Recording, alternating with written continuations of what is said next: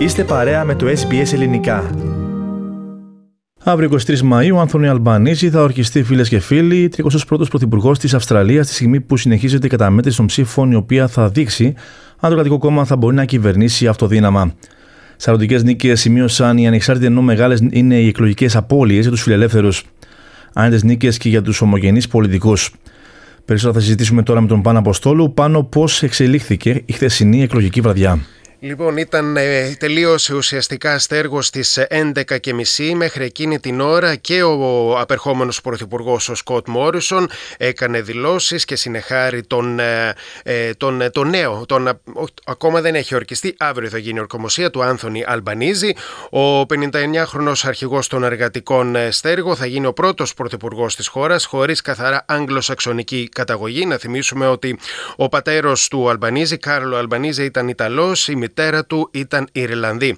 Σήμερα το πρωί ο Anthony Albanese βρέθηκε στην γειτονιά του, στο προάστιο Marrickville του Σίδνεϊ, και μιλώντας στο έι μπι σι δήλωσε ότι είναι έτοιμος να αναλάβει τα καθήκοντά του.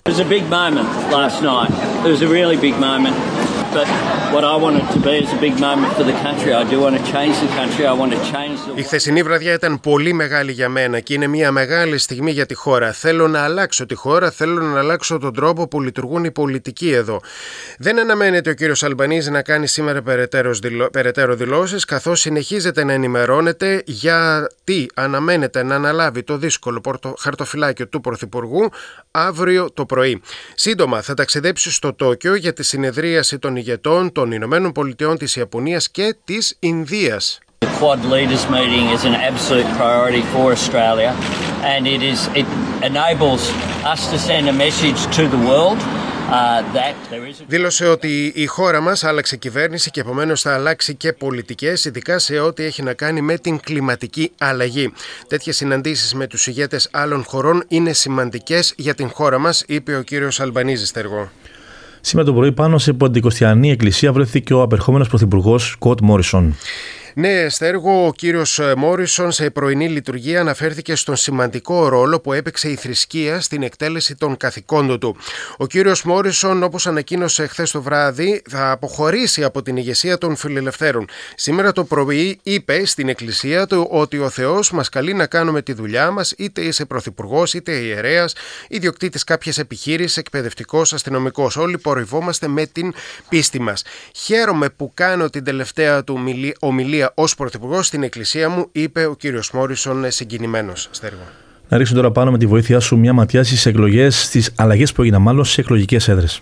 Λοιπόν, η ανεξάρτητη υποψήφια της Βικτόριας, η πρώην δημοσιογράφος της έι μπι σι, ε, η Zoe Daniel, και η επίσης ανεξάρτητη από τη Νέα Νότια Ουαλία Allegra Spender κέρδισαν τις άριθμες βουλευτικές έδρες. Η ανεξάρτητη υποψήφια στη Νέα Νότια Ουαλία, η Zali Steggall, κέρδισε την έδρα Warrigal απέναντι στην υποψήφια του Φιλελεύθερου Κόμματος Catherine Davis. Η Αυστραλιανή Εκλογική Επιτροπή δείχνει ότι η ανεξάρτητη υποψήφια για την έδρα Κούγιονγκ της Μελβούρνης, Δόκτωρ Monique Ryan, προηγείται σημαντικά του κυρίου Josh Frydenberg, αν και μέχρι στιγμής, όπως είπε η κυρία Raine, η Raine δεν έχει λάβει το συγχαρητήριο τηλεφώνημα του απερχόμενου Υπουργού Εθνικής Οικονομίας. Well, I haven't actually had a, a phone call from Mister Frydenberg as yet. Uh, so, and the A E C hasn't declared anything. I don't want to get ahead of myself.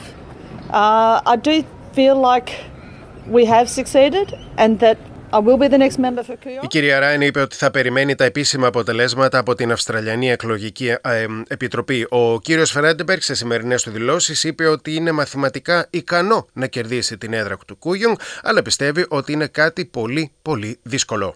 It is mathematically possible that I could retain Kooyong, but it is obviously very very difficult.